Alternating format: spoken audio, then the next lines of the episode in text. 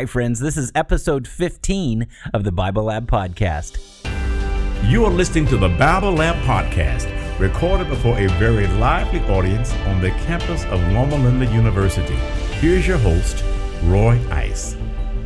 Hi, guys. I'm so excited for you to listen to this episode of the Bible Lab Podcast because truly it was one of our favorites, one of our best ever in discussing something that we thought we knew, but when we dug in deeper and we saw what the Bible actually says about the character of God, it completely changed the way that we now view the Ten Commandments. And I want you to listen all the way through, especially as we get toward the end and we talk about the Ten Commandments as wedding vows.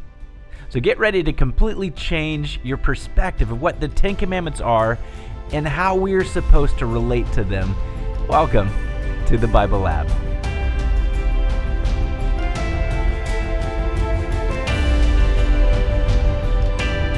Here we go. You ready? Number one, there are some customs that we do at weddings that I have absolutely no idea where they come from. Yes or no? Oh my word. I did not expect this place to be bathed in green. There's a few of you that understand wedding etiquette out there. I think I saw four ladies hold up a no card. I did not see a single man hold I do see a single man out there. Are you a single man? Okay. He's been studying what these customs mean. So most of us, we go to weddings, we have no idea why do they do this and why they do that. That's great. Let's keep perpetuating that. Uh, number two, needing a prenuptial contract is a sign that you should not marry that person. Yes or no? Oh, all of you with prenups are holding up no cards, okay? this is about 50 50, no, maybe 60% no, and 40% yes, and a few maybes. And a few maybes. All right. Number three, this is gonna be a fun class, by the way. Number three, most people who keep the Ten Commandments do so to be in right relationship with God more than as a thank you for salvation. Yes or no? Predominantly yes. Uh, to me, it looks like about 95% yes, several maybes, and about 2%, 3% no. Okay? Number four, the Ten Commandments always existed God just chose Mount Sinai to formally remind his people. Yes or no? Predominantly yes. It looks like 97% yes and about 3% no or maybe. It's interesting. You might change that by the end of class. I don't want to ruin anything, but you might change your answer by the end of class. And I think that's what's going to be so transformational about today's discussion is because we viewed these as laws that are principles of all time, so of course they would stand before Exodus 20. But as we take a look today at what the 10 words or the 10 commandments are and the formula of how they were created, many of you might decide to change that answer today. Just giving you a heads up. Last one, number five. The first half of the commandments are for God, and the second half are for mankind. Most of you are saying no. Some of you are saying yes because that's what you were taught when you, when you were growing up, right? First four or five are for, for God, and the last five or six are for man. That's what I was taught growing up. We are going to discuss about how all of them are for God and man. I want to ask you a question as we start out here. When the Ten Commandments were first introduced to you, how did you feel about them? How were they first presented to you? Think back in your mind, your very first remembrance of when the Ten Commandments became known or became real to you. How was it introduced to you? What thoughts came into your mind? What perspective did you have of the Ten Commandments? Raise a comment card if you'd like to share. And one of our lovely uh, people with a microphone will bring a microphone to you right away. Okay, thank you. In the sand table at Cradle Roll Sabbath School. In the sand table at Cradle Roll Sabbath School. Yeah, you, you, that's all you remember. Did, did they write it in the sand or? People were around the mountain, you know. Oh, so they, they it's you, you had like this mountain scene? You had the coolest Sabbath school class. We had Yes, I felts. What'd you say? Yes, I did. You did, because we had felts, and uh, felts. I would have loved a sand table, but uh, uh, uh, they didn't make felts when you were my age. Uh, okay, all right. That was a textile to come. Okay, okay. Who was next before I get myself in trouble?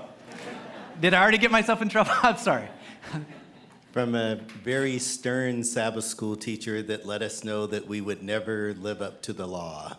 Oh, so you learned it in, uh, in Sabbath school by a teacher.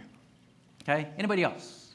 How did, how did you learn? When, when did you first hear about the Ten Commandments? I learned them in catechism class. When I was- Catechism. yeah, so that was uh, presented as these are the rules you have to follow. So if you Okay, awesome. So they were presented to you in catechism class and they were taught to you as rules. These are rules. Okay, I love it. Anybody else? Ten Commandments, how was it presented to you?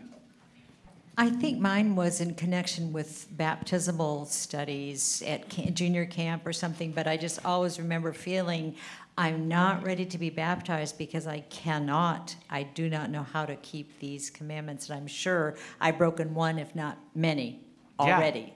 Yeah, Yeah, very difficult. Well, hopefully not that thou shalt not kill, but if so, we'll talk after. This is not the place nor the time. Yeah. Well, before I became a church member and found out about Jesus, Cecil DeMille was great at teaching me about the Ten Commandments. Cecil DeMille, exactly. She took my. The good old, the, the good old movie. She took yours, That's what I was gonna say. Well, Charl- 'cause you Charlton say- Heston, man. Charlton Heston. Absolutely, absolutely. Great, great movie. Yeah, and every time you go through Universal Studios, you, you can't help but we're driving through the Red Sea. It's amazing. Good. Anybody else? Right up here.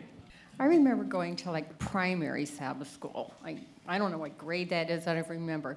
But there were these huge visual pictures of the tablets of stone, and then an angel dramatically with their wing pointing to, this is the way you go. Yeah. But they were huge. Yeah. And we were little. Yeah. And they just were overpowering to me. I just thought, well, there's some things, nobody talked about them. They were just there as a visual. Yeah. Yeah, exactly. These huge stones. Who is next? Another visual cue is we're standing there in front of the judgment seat of God. The tables of stone is like 15 feet above where God the Father would sit, and we would be bowed, and Christ would have his arm around us and pleading for us in front of God. So the Ten Commandments is behind, you know. Yeah, yeah. It's basically the list of all the things that you broke and yeah. Okay, um, I was not Adventist until I was in college, but my aunt, who was a spinster, she lived with us, and uh, every time she was coming home from vacation, she was telling us stories. So one of those stories uh, she told us was about Ten Commandments. She told us in a way that God is an awesome God, but uh, He needs to be obeyed, and all these commandments need to be obeyed. Yeah, yeah. Trust and obey, for there's no other way to be happy in Jesus but to trust and obey. That's right. That's good.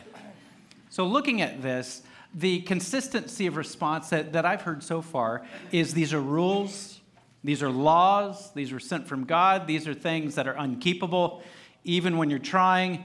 Uh, God puts his arm around you when you're faced with judgment, and he's consoling you and pleading for you against a vengeful God who doesn't want you in heaven because you can't keep the rules.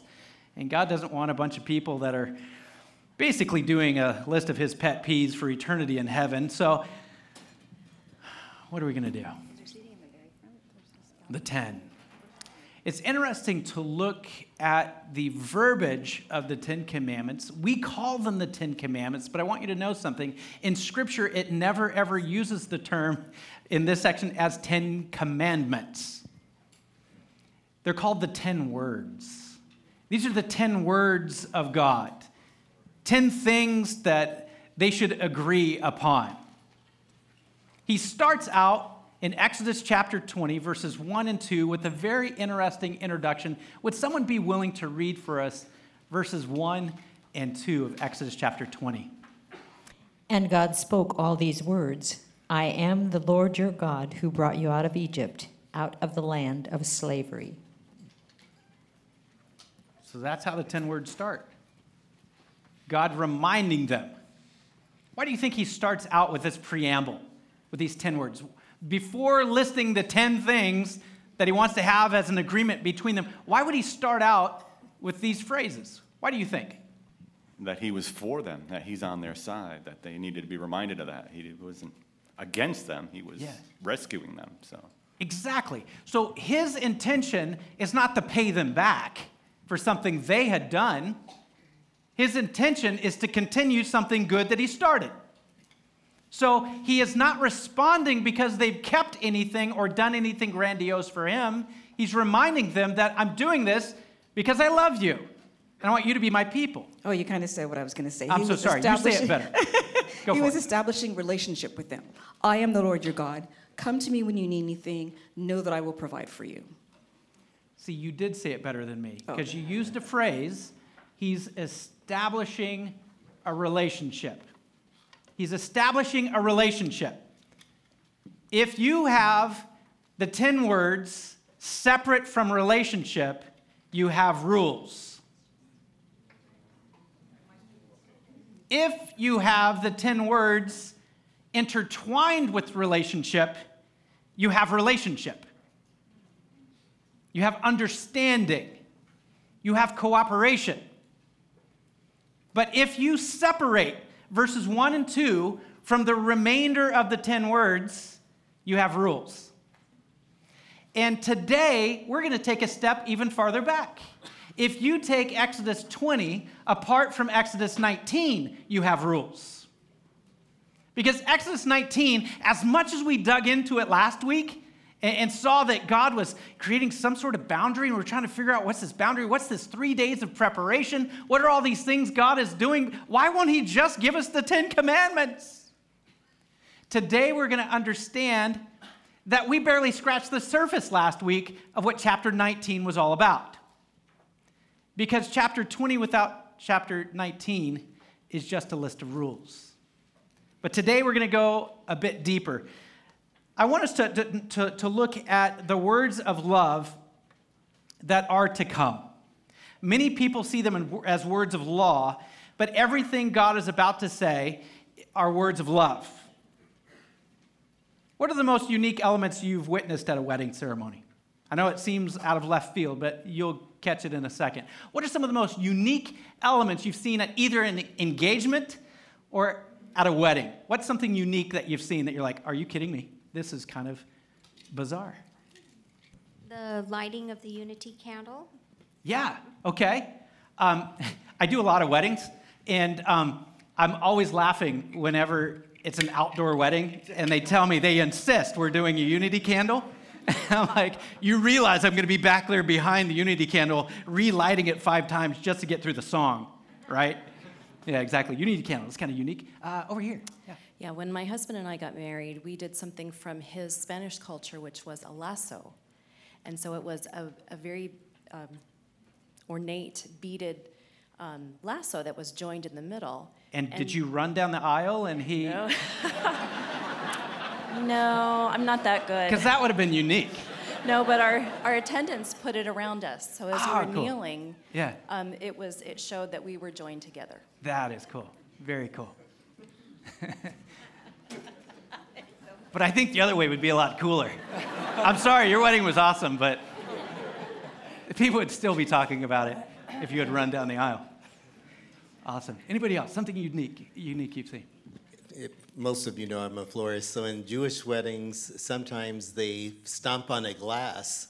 And I did this one wedding where they decided they were going to take the glass and have it made into a stained glass piece. So they got the most ornate piece of glass they could, and it would not break. The, the- we're waiting, and the groom is stamping and stamping, and he picks it up and throws it down. And finally, the, the bride, in frustration, reaches over and stamps on it, and it crushes to the applause of the whole crowd. Might have been kind of symbolic there, a little foreshadowing, maybe. That's what I thought. a little foreshadowing of things to come. I'm gonna go on. I love it. Yes. Um, as a wedding coordinator, I've seen many unique things, but one wedding we did, they actually played some rock music and danced down the aisle. Oh, that's funny. On their way in or on their way out? On their way in. Oh, my word. Oh, my word. Uh, the pastor actually performing the wedding fainted. Oh, my word. He fainted. That is crazy. People do unique things because they want to make it personal. They, they do things at weddings that sometimes you say, why do we do that? Why do we, why do we carry a bouquet? Why do we toss it over our shoulder? What are, what are all these customs that we do at weddings? And if you start asking Uncle Google or reading some books on why do we do these certain things, these elements at the wedding, um, you start to learn where it came from. The flowers are, are there to to, hide the bride's stench and, and other things. And you start to realize why we have specific things that are just customary at weddings. I want to propose to you today that what we saw in chapter 19 and what we are about to see in chapter 20 have everything to do with engagement and marriage and the customs of the day. You'll notice that I have on the study guide there that uh, portions of what we're about to go through are compliments of our very own community member, Raul Esperante, who very graciously shared with me some extensive notes. So many uh, notes that literally we don't have time to go through all the amazing parts of his notes today. But he shared with me something that completely, completely enlightened my view, and I can't wait to share it with you. And I'm going to ask Raul to share specific portions here to come. But I want you to take a look. Let's take a step back in Exodus chapter 19. Now, we had in uh, Exodus chapter 19, and, and go ahead and flip over to the back of your sheet. Exodus chapter 19, verses 5 through 8. God said some very touchy feely things open up your Bible, open up your Bible app to verses 5 through 8, and I want to ask you this. In these four verses, a deal is made.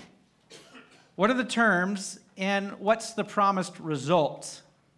And ultimately, do the people agree to the initial offer? So take a look. And now I want to ask you, just shout out to me. You don't have to have a microphone for this one, but just shout out. What are some of the terms that you see in verses 5 through 8 of this agreement that God wants to make with the people? What's something? I'm sorry? Obey? Confident. If you do that, you will be to me a treasured possession. You'll be my holy people. You'll be a kingdom of priests. Which remember, the word priest didn't exist back then. It meant you'll be the people who will actually represent the true God to the kingdoms around you. God comes down. He says, Look, if we can have an agreement, if you just listen to what I say and do what I say, I have a different perspective. Fortunately, from my vantage point, I can see a few more things than you can. So if you'll trust me, listen to what I say, step where I tell you to step, stop when I tell you to stop, go when I tell you to go, follow the cloud, the pillar of fire. If you'll just trust me, you will be to me my most treasured possession in all the earth. Now, there's some unique verbiage going on here, and there's some unique uh, things that God also asked them to do. What are the physical things that God asked them to do in the three days of preparation? What are some of the physical things? Wash themselves. What else? Wash your clothes. What else? yes, do not have intercourse. What else? Stay where you are. Don't touch the mountain. Stay where you are. Just wait. I'm going to come to you. Just wait. Now, I want you to see something here. Because what happens in chapter 19 and chapter 20 mirror the five steps to proposal and marriage in Jewish custom. And when you see this, it's, it's going to blow you away. But before we get there, I see Harvey has a comment right here. I'd love to have a microphone here before we move on. I think there's a very powerful attachment to Exodus 6. Yes. Where God says, I will be your God and you will be my people. Yes. This is the marriage proposal. Yes.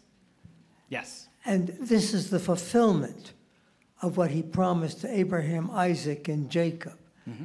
And to me, that's a very powerful tie going on here. You, you were a scholar, uh, Harvey, because in the five steps of going from, ooh, look at that. I like that person, to the actual ceremony and the consummation of a marriage, step one is, ooh, she will be mine. We see that in the five steps of the marriage proposal and ceremony as the first word that you see right there, lakah. Lakah. That does happen in Exodus chapter 6. God looks and says, You will be mine. I like you. I want to have a relationship. We're not ready to take it to that next step, but the initial introduction of, hey, uh, let's see where this goes, is Exodus chapter 6. You're absolutely correct, especially verses 4 to 6, I believe is, is where it is. Yes. So, step one. Step two, segula. I want to make you my special treasure. We just heard that. In chapter 19, he takes that next step. That next, I, I, I want to marry you, and I want you to be my special, most prized possession. And in chapter 19, he uses the very verbiage of what you would do in an engagement proposal. You would make the proposal, of course, you would meet with the father and you would arrange terms and make sure how much the dowry was. What is the price that needs to be paid in order for you to be married and live as one? And so you would negotiate the terms, and then you would go back as the groom, you would go back to your father, and you would begin to build a house that's attached to your parents' house.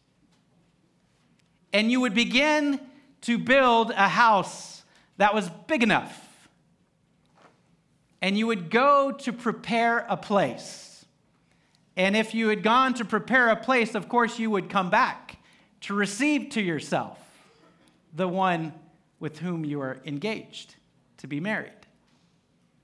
This is the next stage. There is a, a separation of time, an amount of time when the groom leaves to go prepare the place for the bride. Here, there's a three day, a three day spans. There's a lot in there that we can dig into. You look at Christ in three days, and you look at all the issues that, uh, that Christ spoke of, the sign of Jonah, etc. We don't have time today. During that three days, three days before the wedding, the bride would uh, commit something known as the miskvah. Uh, in many of the religious um, groups of the day, uh, you, you, would go through a, it's called a mikveh.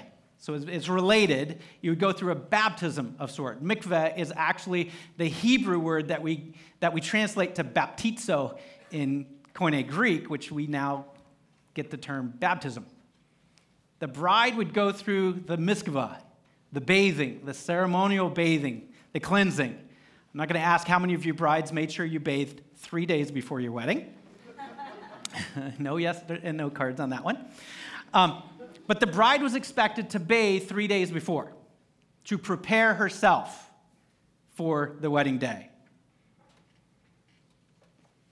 Once we got past the engagement and we're getting to the area where it's time, it's time for the marriage, you would have the ketubah. And the ketubah is the marriage contract.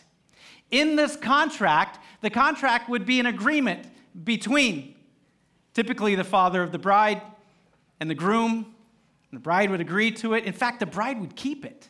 The bride would hang on to the ketubah, this agreement, until the groom came and took her home to be his bride. It was the bride's responsibility to hang on to it, and if she lost it, they would write another one and she would hang on to it until the groom came and married her. That's the ketubah. These are the, the elements within the marriage that say, what are you getting and what am I getting? What's the understanding between us of this is your role, this is my role. These are my expectations, these are your expectations. And when we come together, we always have this to look at and say, this is how we will maintain a happy marriage the ketubah. Then the big day comes, the big wedding, wedding feast. Weddings lasted a good seven days uh, for the most part. And you'd come down to the end, and you had this thing called the chupa. The chupa was this canopy, this covering, a tent of sorts. And that's where the wedding was consummated, where the act of consummating the marriage took place. There was a covering. It's interesting in Exodus 19 and 20 that God says, Wait, I've, uh, I want you to be my segula, my special treasure. I've made my lakah, my statement. I want you to be mine. I've proposed to you, and I've told you to prepare yourself through the miskvah and get ready. Keep yourself pure. Focus just on me. Makes sense why he would say no intercourse during this time. Because this is a wedding, and we don't want any cheating going on just before the wedding. It's a shame that during the consummation of this wedding, that his bride is unfaithful and they create a calf completely in the middle of have you ever been to a wedding where in the middle the bride has said hang on a second i'll be right back so i can go fool around with someone else in the middle of my wedding the chupa, the covering god says wait because i will come and i will cover the mountain mount sinai the cloud the canopy of cloud comes it's the chupa. and in that time, the wedding is consummated. The groom and the bride are married, and the wedding contract is set. Now we're good to go with a wedded life of bliss. All the elements in just the right order take place in Exodus 19 and 20 for a proposal and a marriage. What God proposes in his 10 words are not 10 rules. These are 10 marriage contract understandings. If we're going to be married, let's make sure we have some understanding of how we're going to live together. So now that you see that, my question to you is how does this change the way that you read the Ten Commandments? Any of you, raise a uh, comment or a question card. How does this now change the way that you view the Ten Commandments? How is your perspective different? I think it makes sense in relationship and, and it makes it so much more beautiful because before when you hear I'm you know I'm your God and I'm a jealous God but you think about it if you're courting a woman or you're a woman courting a man or whatever and you say that, it's because if someone else, if they're, they're, your loved one is paying attention to someone else, it bothers you. One of the comments, and I'm not challenging it, when we talked about having parameters, when I love you, I do things out of love, open the door, open the car door, walk on whatever side of the street because of that love, not because it's law, but it shows that affection.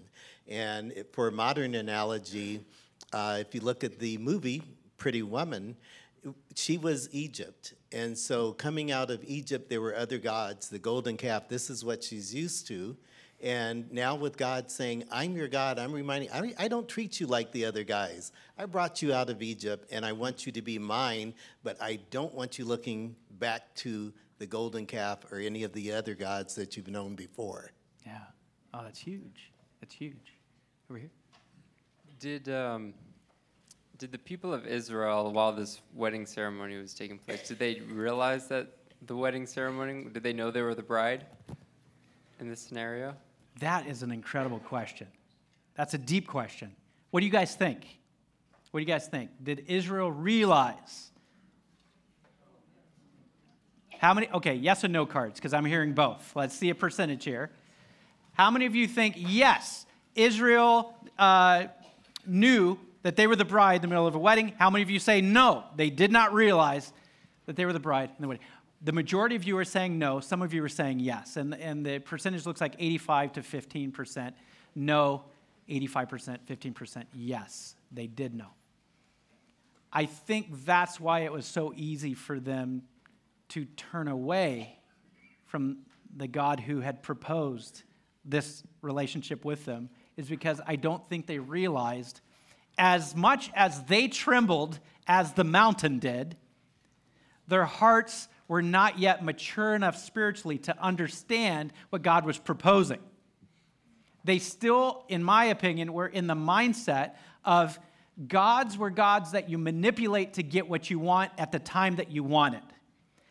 We're going to see coming up the reason why the children, of Israel had so much trouble going back and forth was because the gods that they knew were the gods of daily life. And Yahweh God was the God of crisis.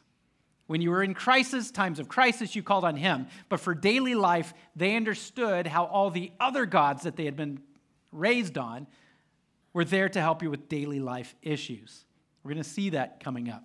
Yes, Joseph. Yes. Uh, my understanding is that the Ten Commandments or Ten Words is a transcript of God's character.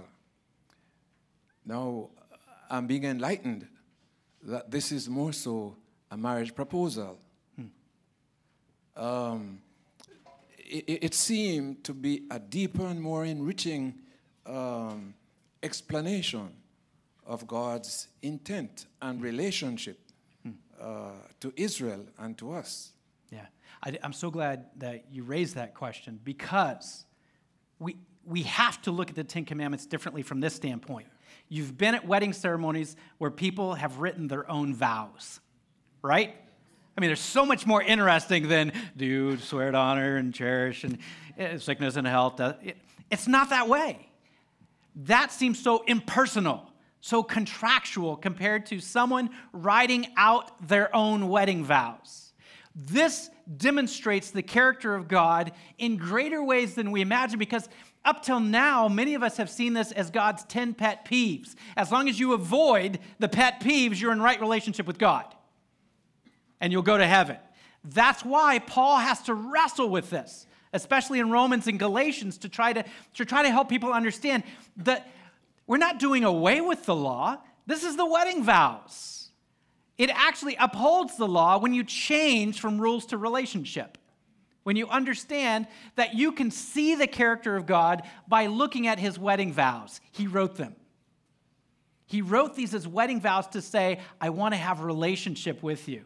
And so instead of downplaying it as something that's important to him, it actually upholds that this is so important to him that at this wedding, he wants to make sure these are the points of understanding that we have in our marriage. And so it's very, very important to understand that role of these 10 words. Well, going back to your original question, you know, did Israel understand? They certainly should have, because in chapter 19 they agreed when Moses explained to them what God had said. But maybe they're a little like the rest of us, hmm. who we have all these things we agree to when we're first married, and we don't have a clue yeah. as to what's ahead. You are brilliant. let, me a, let me give a love Israel acts like a runaway bride. She acts like a runaway bride. She knew initially what she's getting into, but when the fear of the commitment to what she agreed to actually arrives, she becomes a runaway bride. We're going to get to that next week. I want to ask Raul if you'll do me a favor. So, someone bring him a mic up here. Um, Raul, as I was going through his notes, I noticed that he took this concept and he said, What if I were to interpret the Ten Commandments as wedding vows? How might they read? And so, Raul, if you wouldn't mind, could, could you read your, your version of the Ten Commandments from that perspective? And while you're doing so, by the way, since you've been so quiet during this whole time, I know I've butchered your notes. And so, first of all, I apologize. Uh, It's all right. It's a, You notice he didn't say no. It's an But- honor for me anyway. So, so as you're as you're uh, we're wrapping up the class, please correct in areas that we need to correct or or fill in information to make sure that I didn't mislead people uh, a different direction. So, uh, let's start out with the Ten Commandments. Well, um, I followed the principles of each, uh, the principle of each commandment, but I did not phrase them as commands, as thou shalt not. I phrased them as promises. So they start with I will instead. And here, here it goes. I will not have other lovers apart from you. Well, my wife is sitting next to me, and, and I read this to her in public in one of my sermons when I preached about this. this is the, that's the, the framework of it. I will not have other lovers apart from you. Second, I will not look at or store photos or images of other people that I could desire, even on Facebook. I don't have Facebook anyway. I will not take your name in vain. You and I have given name to the family. So I Take your time. I will not use it irrespectfully or bring shame to, shame to the family. Fourth, I will find time to love you and know you for what you really are. Fifth, I will live cordially with the rest of our family. I will not treat others badly, but with love and respect to all. Sixth, I will not go asleep angry with you and will not cause you any physical, mental, or emotional harm. Seven, I will not go with another. I will not commit adultery. You are for me, and I am for you. You are my special treasure. Eight, you are my special, unique treasure. I am not going to belittle you, steal, or attribute to myself the talents that you have. Nine, I will praise your virtues above the mine, above mine. I will always give thanks for what you mean to me and for what you do for me. And tenth, I will not desire other people. I will not compare you with other people. There, Wow. there are many Can, can, can I say one thing before? I'm going to have you uh, go, go into detail about a couple of things. A, a lot of love it cards just went up, by the way. I know you can't see them behind you. Um, that was a wedding. I could hear that at a wedding. I could hear someone through tears trying to read the shaking paper as they're facing their love, as they're committing their life together. I could hear that as vows. That is the Ten Commandments. It's the ten vows, the ten words of commitment. What is our understanding? How are we going to take this to a lifelong partnership? Raul, I loved it because you yourself, you've read that a hundred times or more. You can't get through that without feeling the true emotion within it. That is the emotion of the 10 words. That is the emotion we need to read the 10 words within. Because that is what God did when He wrote His marriage vows with us. Now, for sake of time, if you want to do a little follow up, you, you can. But I really want you to share with us because this motif does not stay here in Exodus 19 and 20. By the way, God loves weddings. I don't know what his deal is about weddings, but he just loves weddings, okay? he starts out in Genesis chapter 2 with a wedding. Genesis chapter 1, in the beginning, he's all God, all powerful, and, and uh, with the one word he speaks, and bah, everything exists. Chapter 2, he's at a wedding. John, his best friend, the disciple John, when he writes his gospel, he starts out with chapter 1. In the beginning was the Word, and the Word was God. Everything that was created was created by God, all powerful, almighty God. In chapter 2 of John, Jesus is at a wedding. Wedding of Cana. And the Bible ends with a wedding. And the Bible in Revelation ends with a wedding.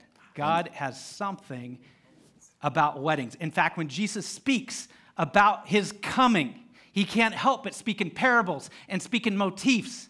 Uh, uh, uh, about bridesmaids, 10 bridesmaids. Be, be one of these five wise bridesmaids. He can't help but, but talk about labor pains.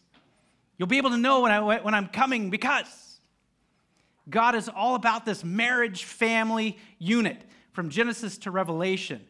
And here in Exodus, as he's trying to establish a marriage relationship between him and his bride, his people, he, he sets his vows. Now, this changes a lot of our views about things to come. And Raul, I want you to share. You have a section of notes that, that you talk about how uh, when Christ was here on earth, this whole marriage motif. Well, will you share with us in closing, because you will want to keep this in your mind for the rest of the week, and we'll close with this thought, Raul, about this motif. You mentioned several of them, um, but there are, there are many others. The, the Gospels and the writings of Paul and Peter are, are full with, with this motive of the, of the Jewish wedding representing the way God wants to relate with us. And Jesus did that at the wedding of Cana. It's not about marriage mostly, it's more about this is how I want to relate with you. Yeah. Even uh, Jesus' mother missed the point. Mm-hmm.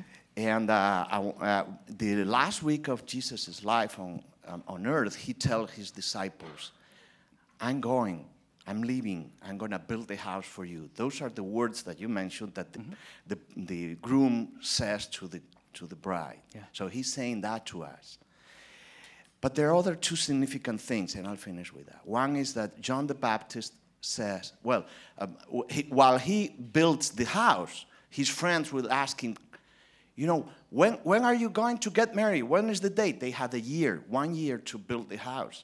So as he would get close, the friends would ask, when? When is the wedding? When? We want to go. The bride will have to be ready, washing and with the lamps ready. And the groom would say, I don't know, only my father knows the day. And, he, and only the father knew because the father. The father is, is, is, the, is the one that says now, is the one that says, this is the day. Yeah, he looks at what was prepared exactly. and says, now it's now, now it's, it's, right. But there's now another element that is very that shook me very much when I discovered that. And it's John the Baptist, early on in, in, the, in his ministry, he said, I am the best friend. Of whom? Of Jesus. He identifies himself as the best friend. Mm-hmm. The best friend in, in a Jewish wedding, after the wedding is performed, would stand, stay um, at the door of that room where, where the, the couple would, would uh, have their intercourse. Yes. And everybody would be out, uh, waiting outside. See how exciting it was? and I wonder why we don't do that today. and then at one point, the groom, the, the, the husband, would come out with a white um, sheet stained in blood, mm-hmm. saying, It is consummated. Mm-hmm. Those are the same words that Jesus says, the final words that he said on earth on, on the cross. Jesus on the cross performed a wedding with you and me, saying, It is consummated. I want to marry you. Because he paid the price. Exactly. And he consummated the, the marriage in blood. There are so many more things I wish we can go into. That's why we have a weekly class. So I invite you to come back next week as we continue this conversation. But this week, I want you to retain in your mind all your life, if you've looked at the 10 words as 10 rules. Can you pray with God this week and ask, God, can you help me see these as your wedding vows? Can you help me be true? To the vow that I took to you and that you took to me. Boy, that gives us a lot to think about this week. And I hope you were moved just as much as I was by that very deep conversation. Now, this next episode, we're going to take the next steps into this series, Life in the Wilderness, and we're going to see how God sets up their new home, a mobile home. And next week, we're going to take a look at the furniture. God decided to have some custom furniture built for the new home for he and his bride. And so we're going to take a look at it and see some of the things we might have missed that God was trying to say by his furniture choice. So I hope you'll join us. We'll see you next week. Thank you for listening to the Bible Lab podcast. If you are planning a trip to Southern California, make sure to reserve your VIP seats in the Bible Lab by emailing us at info at thebiblelab.com. Programs are recorded each Saturday at 10:30 a.m. We hope to see you soon. Until then, we wish you God's richest blessings as you continue to research and develop the character of God.